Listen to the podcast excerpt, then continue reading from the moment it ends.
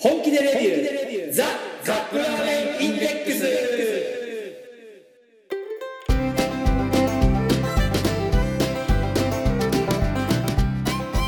今週もやってまいりました本気でレビューザ・カップラーメンインデックス。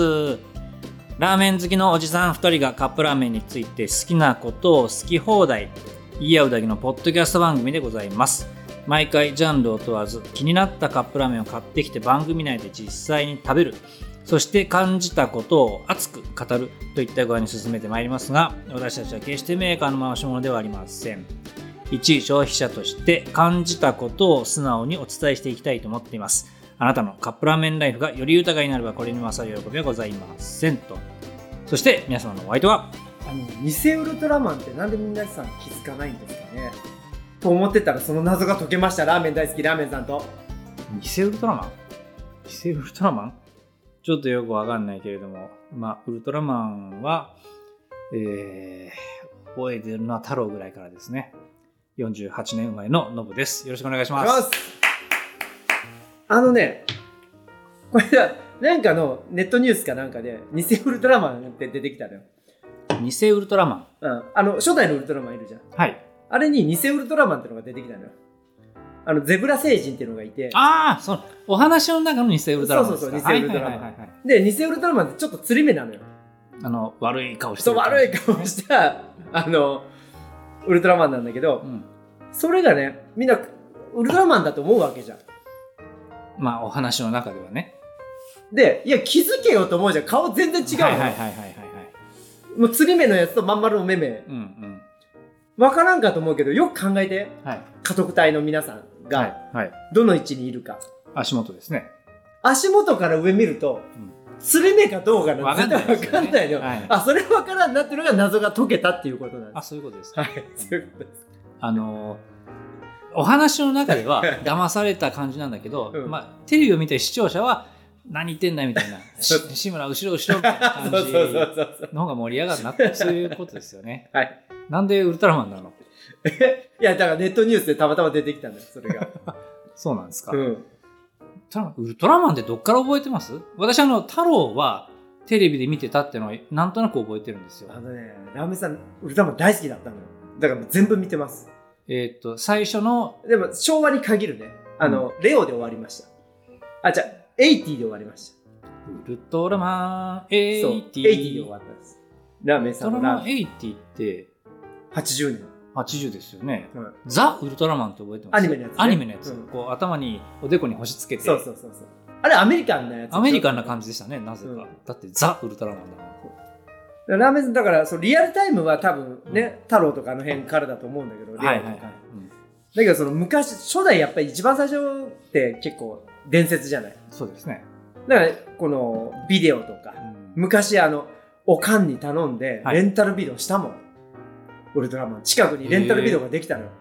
1本借りるのに2000円かかったの。したそれぐらいした、しかもベータベータを再生する機会があったんですか、ラマさんのところ。うち全部ソニーだったの、テレビから。近所の電気屋さんがソニーだったからあるあるですね、うちは東芝でした。じゃあ VHS？ VHS でそれで借りてきて、見た覚えがある、小学校の時に。うちの近所にビデオ合衆国 USB っていうレンタルビデオ屋が中学生ぐらいかなの時にできて、それが初めてのビデオ体験だったんですよ、私には。その時会員証がね、なんかこれぐらいのアルミ製の名刺ぐらいのサイズの、なんかすごく高級感のある、もうクレジットカードよりも高級に見えるようなやつで今のチタンカードみたいなやつだよね、多分ね。でそれで1本やっぱりね1500円から2000円ぐらいしましたね。で初めて借りてきたのは覚えてないけど、その会員になって、私の中学生ぐらいの時で、まだビデオ屋の会員になってるっていう人があんまりいなくって、である日我が家に集まってみんなでビデオを見るっていう催しをしたぐらいですからね、私が借りてきて、だから相当珍しかった当時は。でもね、あれ結構当時は最強のビジネスモデルだったんだ、あれ。だって1本、まあ当時は新品で買うと1万2000円とかしましたもんね、ビデオソフトって、でまあそれを業者で仕入れればどうなんでしょうね、6画系7画系とかで買えたとして、それを人気のやつだったら何回転もするじゃないですか、でも3回転もすればもう元取れる、元取れますよね。そっから先プラスでしかないの。だってほら話題の映画とかね、タイタニックとかだったら、行くと一つの棚全部同じ作品なんだけど、みんなすっからかんになってるなんてことありましたからね。そのあれで大成功したのが DMM ですね、まあ、最初はアダルトから。そのアダルトでも、まあ、これちょっとエッチな話とは違う、このビジネスの話としてやると、あそこってさ、あもう AV がいいってなって、スタッフを東京かどっかの、あともう北陸の会社なんだよ。富山か金沢かなんかあの辺、石川かあの辺の会社で、で、ビデオレンタル屋さんを 2,3 軒やってるだけのお店だったんだよ。亀山会長いろんなことやってたらしいですよね。でそっからこれからその AV だと、エッチなビデオだとまず、で社員さんを東京に行って覚えてこいと、AV とは何かというのを、で AV を撮れるようにして自分のとこで作り出すの。あ、その仕入れるんじゃなくて自分のとこで作っちゃった。作ると同時に仕入れもあるんだけど、自分のとこで作って、なんかビデオテープじゃん、なんか10本ひとまとめにして、そう置き薬みたいにしたのよ、してたって話ですよね。で置き薬にして、あとその端末も一緒にサービスもつけるのよ、そのポスシステムを、そうするとこの10本の中の何がどんだけ出たっていうのがリアルタイムに入ってくるの。例えば熟女がいいとか、そういうなんかアイドル系がいいとか出てくるんだけど、それを見て、あこれが今売れ時だっていうことで、そのジャンルを作るの自分のところで。で売れなくなったビデオテープに上からダミングするのよ。あ昔はそれができたんですね。そうだから原価がゼロなの新作作るのでも。なるほどなるほど。まあ人件費だけっていう。そうそれをどんどん回すから、生のデータが、顧客データがどんどん入ってきて、ポスで、で絶えずメガヒットを出せるという、お利口だなと思って、その話聞いた時、まあやっぱ情報が全てなんですよね、そういうのも。いやちょっと話はずれちゃったけど、でもアメリカでもほらブロックバスターっていう、ブレーンバスターとは違うんですか？ブレーンバスターとは違いますよ。ブロックバスターっていうビデオチェーン店ね、USV みたいなもんですよ、がすごい勢いでやっぱりね、ラメさん言ったみたいに伸びてきて、そっからアメリカ全土にものすごい勢いで広がったんですけど、やっぱりこの YouTube だとか、ネット配信だったかっていうのが出始めてきたから、もう急速に減ってきちゃって、もう今なくなっちゃったのかな、っていう、やっぱりね、栄枯盛衰。だから DMM ってそこで築いたお金をどんどん次の、投資に回していって、今大成功じゃない、今でもまだ DMM って多分配信ものやってるでしょ多分。もうブランドは分けちゃいましたけどね、そのアダルトものと、あとはでも DMM って本当手広くやってるじゃないですか、それこそビデオもあれば仮想通貨もやってたりとか、保険もあったりね、なんか、だから儲かると思ったものは停滞したりやってるんじゃないですか、ね。レコードレンタルってラメさんあったじゃないですか。あった CD じゃないですよ、レコード、私も時市駅の前にできたんですよ、レコードレンタルワールドっていうのが、でそこにお小遣いを握りしめてですね、ドラゴンクエストのレコードを借りに行ったことありますもん。レコードですよ。 LP 版のアルバムなんで、これレコードがいいのはジャケットがかっこいいんだよね。もう今配信だとさ、その絵がないじゃん、写真とか絵とか。まあ一応ありますけど、レコードはほらでっかいからさ、印刷しがいがあるというか、あれがなんていうの、作品じゃんもうすでに。そうですね、それは飾ったりとかしますもんね、当時さ、あの辺だとなんていうの、パステルカラーの絵なんていうの、山下達郎とかさ、なんかあの辺に、ハート、ああいう絵なんていうのは、なんか海沿いのなんかオープンカーがあって、渡瀬製造みたいなイラストなんですかね。なんていうんだろうね、ハートカクテルとかなんかああいう感じの、いきなりパソコンで塗りましたみたいな感じの絵あるじゃんなんか、うん、ちょっとポップな感じのねそう今ないねああいう絵がねまあああいうのも流行りしたりがありますからね、うん、っていうことはまた来るかもしれないと、ね、来るかもしれないし、うん、まあでレコードも針を変えなきゃいけなかったりとかしてさあ消耗品だったねそういえばね、うん、でうちの場合古いレコードのシステムがあって、うん、私が生まれた時になんかよくばあちゃんが、うん、ばあちゃん、うん、モーツァルトの何かしらをレコードで毎日かけてたとかってね聞いたことありますけどなんかおしゃれなおばあちゃんだね、ねそのおかげでミュージシャンになれたのかもしれないですけど私もかもしれんねだトロンボーンでしょだってそう全然関係ないけどね、うん、でそのレコードを久しぶりに聴こうと思ったら動かなくって、うん、なんかパカッと開けてみたら、うん、レコードをこうターンテーブルをね、はいはいはい、回すためにモーターとつながってるのがねゴムベルトだったんですよ、はい、そのゴムベルトが溶けてペニャペニャになってて、うん、まあそれを交換して動くようになりましたけどどう？うんまあでもやっぱああやってまず蓋をパカッと開けて、はい、でレコード乗せて、うん、でおもむろにこう針をよいしょって落としてスッって言いながら音が出ると、うん、感動しますよねほらシングルだと、うん、なんかねアタッチメントをつけないといけない真ん中にそう丸いねプラスチックのなんかあれつけたりとかして、うん、LP はいいんだよね、うん、そのままスポットさせていろいろ手間をかけてようやく自分の聴きたい音楽が聴けるって、ね、何回も落ちるんだよね縁からね、うん、針がねあれがなんかやっぱ手間をかけるとちょっと音楽聞こえてきた時に感動しますけどねやっぱなんか丸い感じがするの音ってまあなんていうんですか、まあ、その辺はでも感覚の世界なんでなんか温かみがあるとか言うじゃんなんかレコードの音はまあどうなのかなよくわかんない、まあ、好きな人は好きなんじゃないですか今なんてもう派手だもんね音がレコードじゃなくて、うん、もうこの歌はこの歌スパンレコードなんかいろんな音がこうなんていうかな重なって、うん、こうぶつかり合って角が取れてる感じがするの、うん、で今のやつなんか直線的にこうズキュンズキュンくる感じがするね音が分かりやすくて派手ですからね、うんうん、ラーメンでいうとどういうことですかニンニクだったり豚骨だったりですよ分かりやすくて派手でガツンとくる味もう美味しいに決まってるパターンですねはいじゃあ今週の獲物でございますはいどうぞ、日清カップヌードルですねニンニク豚骨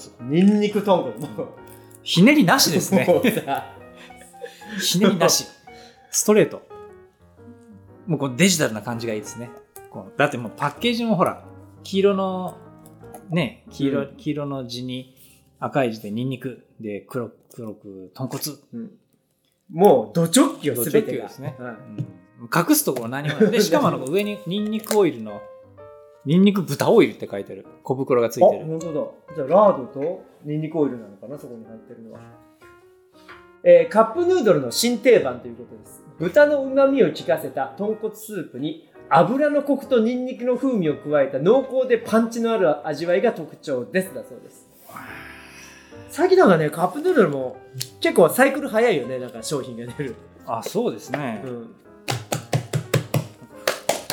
蓋うわーなんかこう何豚骨パウダーっていうんですかねこれ粉まみれになってますちょっと匂いとかあ匂いの時点では特別でもこのオイルを入れるときっとねそれで別人になりそうだねなんかねじゃあお湯を入れていきましょうはい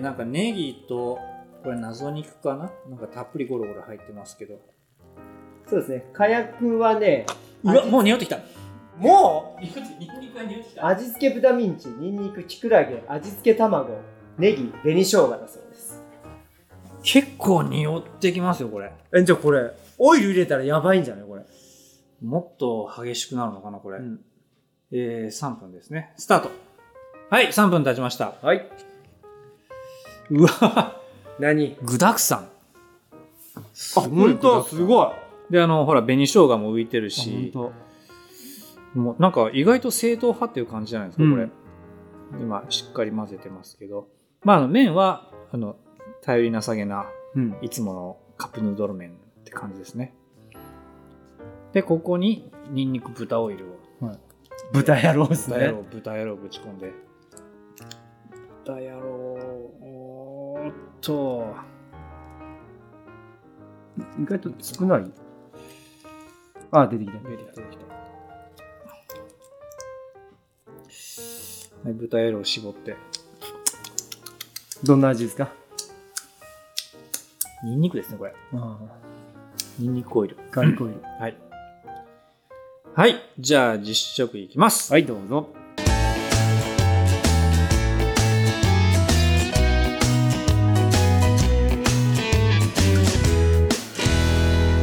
実食。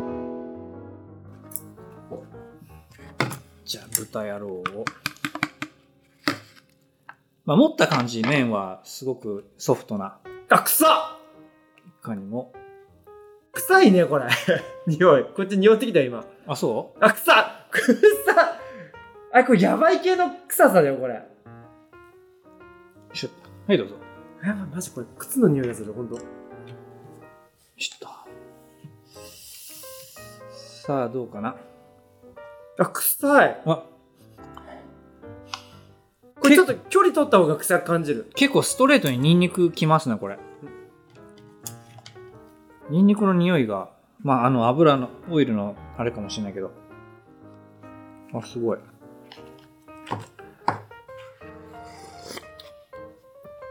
ああ、遠慮なくニンニクだ、これ。遠慮なく。うん。それに紅生姜が、うん、効いてる若干効いてるんで、うん、まあ、少し爽やかな感じ、うん、ニンニク食べてるみたい、これ。すごいな、ひたすらニンニクだ。うん、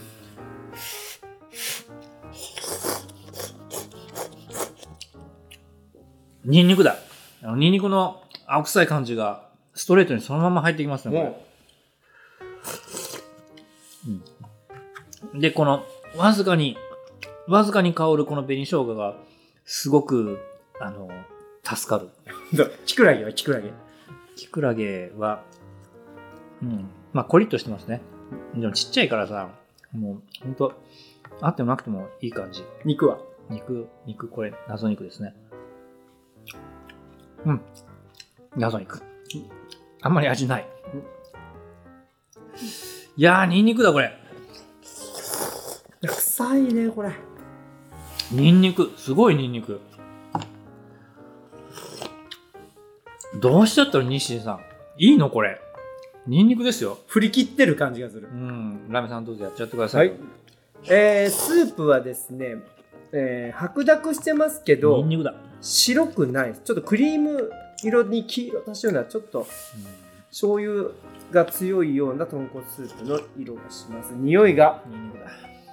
ああ、青っぽいニンニクの匂いがします、うんうん。じゃあいただきます。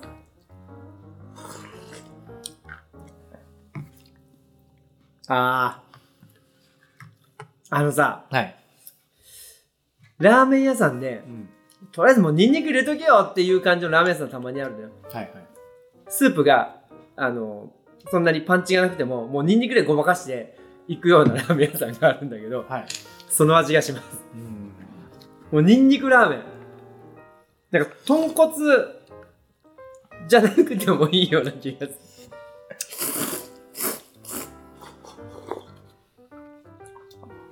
ああ、青いね。青いですね。味が青い。うん、青臭い。いや、これさ、うん、立ち位置的にメガとかの人がやるやつじゃない。そうですよね。まさかカップヌードルでこれが来るとはね。あー、ニンニク。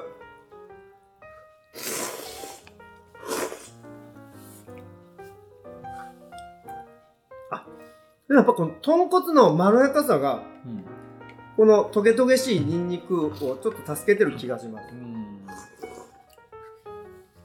あ、でもこれが醤油とかだと、うん、もうちょっと生々しいかもしれない。かもしれないね。だから包んでる感じがする。うん、ニンニクが。豚骨が。これ。ちょっと待ってください。はい。これニンニク。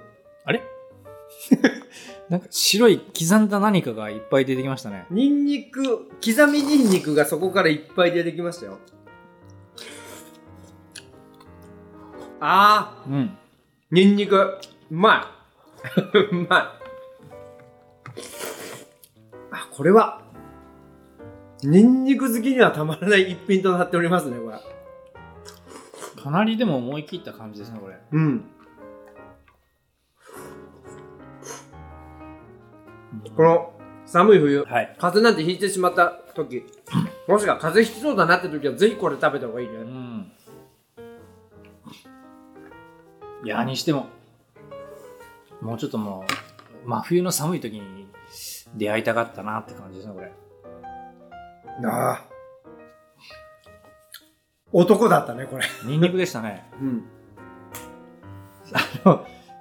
下からニンニクの刻んだのが大量にできたのに、ちょっとビビっちゃいましたけどね。カップヌードル、ニンニク骨、もうひねりなしですね。ラーメンさん、これ、どうまとめますか？これはね、一言で言うと。はい。櫛田明の名曲ですね。櫛田明の名曲か、うん、悩むな、はい、何だと思いますか？ここは富士サファリパークと見せかけてギャバンですね。違います。何でしょう？肉肉ロックンロールです。お肉のお手入れサインの練習、筋肉肉肉肉18ですか？そうです、そうです。さすがですね。終わりの歌ですね、筋肉マンの。はい、もうまさにこの筋肉マンといえばニンニク、うん、で肉肉肉肉肉18、はいはいはい、もうまさにですよ。まさにこの櫛田明の名曲、うん、レスラー怪獣私が相手だドッタンコバッタンコ大騒ぎ、もうこれ大騒ぎですか？大騒ぎですね、はい、うん、しかも分かりやすい、はい、分かりやすいですね、はい、いやー、ごちそうさまでした。では次のコーナー参りましょう。せーの、ラーメンに聞け。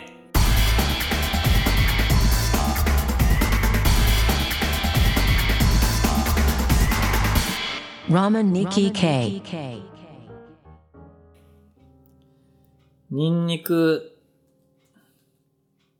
まあニンニクってほらラーメンとは切っても切り離せないじゃないですか、ね。ラーメンさん的にはニンニクって、まあ、刻んで上に乗せるもよし、うん、スープベースでね、スープを作るときに入れるのもよし、うんうんで、まあ単純に具にして乗せるのもよしなんですけれども、はい、ニンニクをラーメンに使うっていうのは、うん、歴史的にどれぐらいの前からあるもんなんでしょう？割と最近なんですか？それとも昔から使ってるもんですか？これは、ね、戦後じゃないかなと思うんだけど、うん、戦後のそのたくさんラーメン屋さんがバッと増えた屋台じゃない？はい、あの頃だと思います。ラーメンさんのこれはあくまでも主観なんだけど、はいはいはい、なぜかというと、うん、屋台というと、うん、冷蔵設備がないのよ。嫁できた、うんはいうんうん、ってことは、うん、傷む臭みが出る消すときはニンニクですね。はいそうです。そもそもニンニクっていうのを料理に使い始めたのってそんなに日本においては、うん、あんまり歴史がないような気がするんですよね。そうだね。うんまあ、中国とかではずっと昔から使ってたかもしれないですけれども、うん、やっぱり向こうも大陸だから、食べ物にしたってこう長い距離を移動したりしがちじゃないですか、うんうん、だからやっぱりね今言ったみたいに臭み消して使ったりするってこともきっとあったんだと思いますよ。お肉を食べるときにニンニクを使ったりするのもやっぱりそういうとこから来てるんじゃないですかね。そうですね。お肉料理以外でニンニク使うことってあんまパスタか。そもそもだって日本料理にニンニクってまず使わないですもん。うん、使わないね。だからなかったんだろうね。外来ですよね。で、その台所でニンニク使うときはもうまな板は必ず分けなさいっていうふうに言いますからね。特に昔は木だからね。うん。だからそれ用の、うん、切る板を、うん。だからかまぼこの板。あ、はいはいはい。最近は見ないですけどね。かまぼこの板を残しておいて、でニンニク切るときはそいつで切りなさいっていうふうにね、うん、教えてくれる人もいるぐらいですから。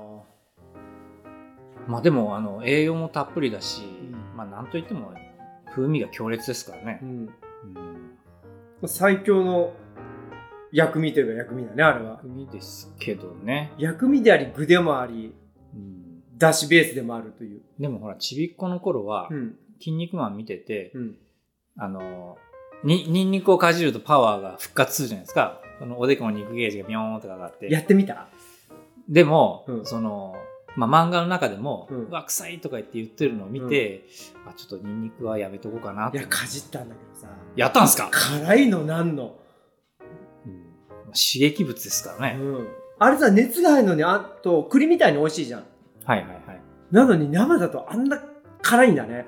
まあ、玉ねぎだってそうですよね。あそうか。硫化アリルっていうんですかね、うんうんまあ、あれで熱することによってこうまろやかに食べれるっていう、うんまあ、だから昔からその臭い食べ物っていうことは子供心に知ってたんで、うん、そんな臭いんだったらちょっと近づくのやめようっていうふうに思ってましたけど、大人になってやっぱこの魅力にはまってしまったというか。ああそうか。ラムさん逆、大人になってあんまりほらあの人に会う仕事だから、うんうん、ニンニクのものってやっぱり仕事の休み前しか食べれなかった、はいはい、私もほら技術者だったんで、うん、やっぱ夜遅くに働くじゃないですか、うん、で帰ってきて食べれるものってやっぱりラーメンとか、うん、そういうとこしかお店開いてないんですよね、うん、で多分ラーメンさんは知ってると思いますけど台湾ラーメン大吉 あそこに行って、うん、ニンニクをたっぷりかけた大吉ちゃんを食べるんですよ、うん、で次の日仕事に行くんですけど、うん、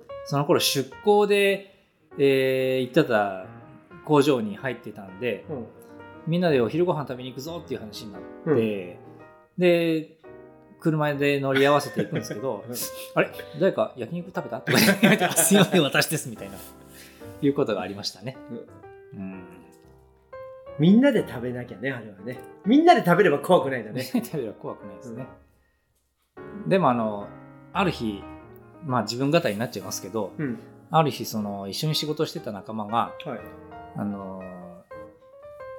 ノブさんラーメン食べに行きましょうって言われて、その頃岐阜県の岐阜の各務原っていうところに、うん、ニンニクラーメンを食べさす店があって、はあ、ニンニクラーメンって揚げたニンニクの粒が大量に乗ってるっていうラーメン。あもうベトコンラーメンみたいな、ね、そうベトコンラーメンです。それを食べに行こうって言われて、うん、それ食べてすごい気分が良くなって、うん、あ良くなったの気分が、ねうん、盛り上がっちゃって、うんまあ、ニンニクですから、うん、でじゃあその後ノブさん卓球やりに行きましょうって卓球ボーリング場まで行って卓球やって、うん、でエキサイトするじゃないですか、うん、で私そのノリで今の妻にプロポーズしに行きましたもん。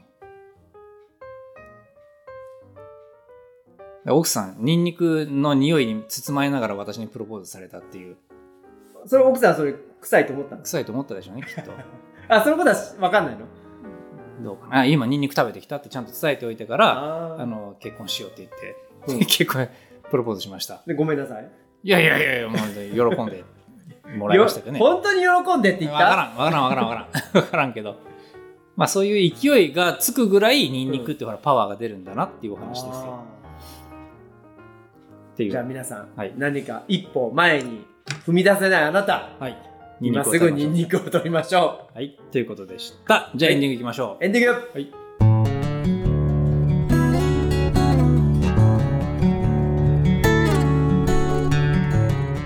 ニンニク。ニンニクじゃない。ニンニクじゃない。ニンニクじゃないですね。今日話したの何話したっけ？前半は。何話してましたっけ？いいじゃないですかもうニンニクで。偽ウルトラマンよ。うんで筋肉マンもニンニクをかじってほらパワーがつくじゃないですか、はいうん、でまあさすがに子供それを見ていたちびっ子は真似するとは思わなかったですけど、まあ、ラーメンさんはやったんですねやった、うん、ラーメンさんさもう本当にバカだから前も放送の中で言ったんだけど、はい、小学校1年生の時忘れもしない、うんはい、机買ってもらうじゃん。勉強机近所の家具屋さんから、はいはい、家具屋のおじさんが持ってきてくれたの、うん、でドンとで緑のマットも引いてくれてマット、うんはい、天板のとこね。そうですね一番最初に、はい、タイムマシン乗ってやろうと思って、うん、引き出しガラッと開けて上から乗ったのよ、うん、バキッと折れて6年間それいけると思ってたのラーメンさんここに足を踏み入れれば未来に行けると。そうタイムマシンが下にあると思って足をドンって乗せた瞬間バキッってなって、うん、そこからガタガタする引き出しを6年間いや10 6 3 3 10いや中学校でいなくなってから9年使いました。疑うことを知らない子供だったんです、はい、そのまま大人になってもいい気がします。そうですね、はい、やれる分かる、やれると思ったんですね、うん、思ったと思っちゃったんですね、うん、私はそういう思い出はないな。だからそれも今も変わんないから、やれると思ったからやっちゃうんだよね、うん、いい話ですねいい話ですね、うん、まあ、机壊したのが今になって生きているっていう感じがするね、うん、そうそうなんですかそうか、うんうん、なるほど。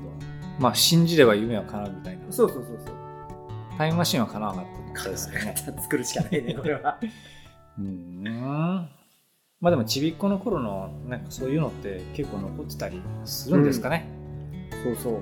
だってね、ちっちゃい子たちってさ、うん、ごっこ遊びするじゃん。例えば仮面ライダーごっこ、はいはい、例えばドラゴンボールごっこやるとするじゃん、うん、本当にここから出ると思ってるからね。でカメハメハドーンって、でこのいいおっさんになってちょっと、はい、今カメハメハ打ってっつったら、はいってこんな感じじゃん。こう手をピュッてやるだけだけど、あの子たちはちゃんとカメってやってるでしょ。もしかしたら出るかもしれんって思ってやるわけでしょ。それを仕事に生かしてるのよラーメンさんは、はい、そうなの。やろうと思えばできると。何でもできるです。まあ何でもこうね、飲み込んでやれば楽しいことがあるよってことですな、うん、はい。じゃあそんなところでいいかな。今週もお届けしました、はい、皆様のお相手はやればできるラーメン大好きラーメンさんと、やればできる何でしたっけ、テイモンディでしたっけ。あー、ティモンディ、うん、オレンジ色の野球の人ね。一気に駆け上がってきましたねあの人たちもね、2人とも元高校野球で、そうバックグラウンドがすごいから ねあれやっぱり何でもやりきった人っていうのはいろんなところで通用するんですね、うん、はい。ということで、なんだろう、ミュージシャンでしたけど、はい、そのバックグラウンドあんまり生きてない気がします。これから生かせばいいんですよ。はい、はい、動画をお送りしました。また来週やればできる、はい、さよなら、はい。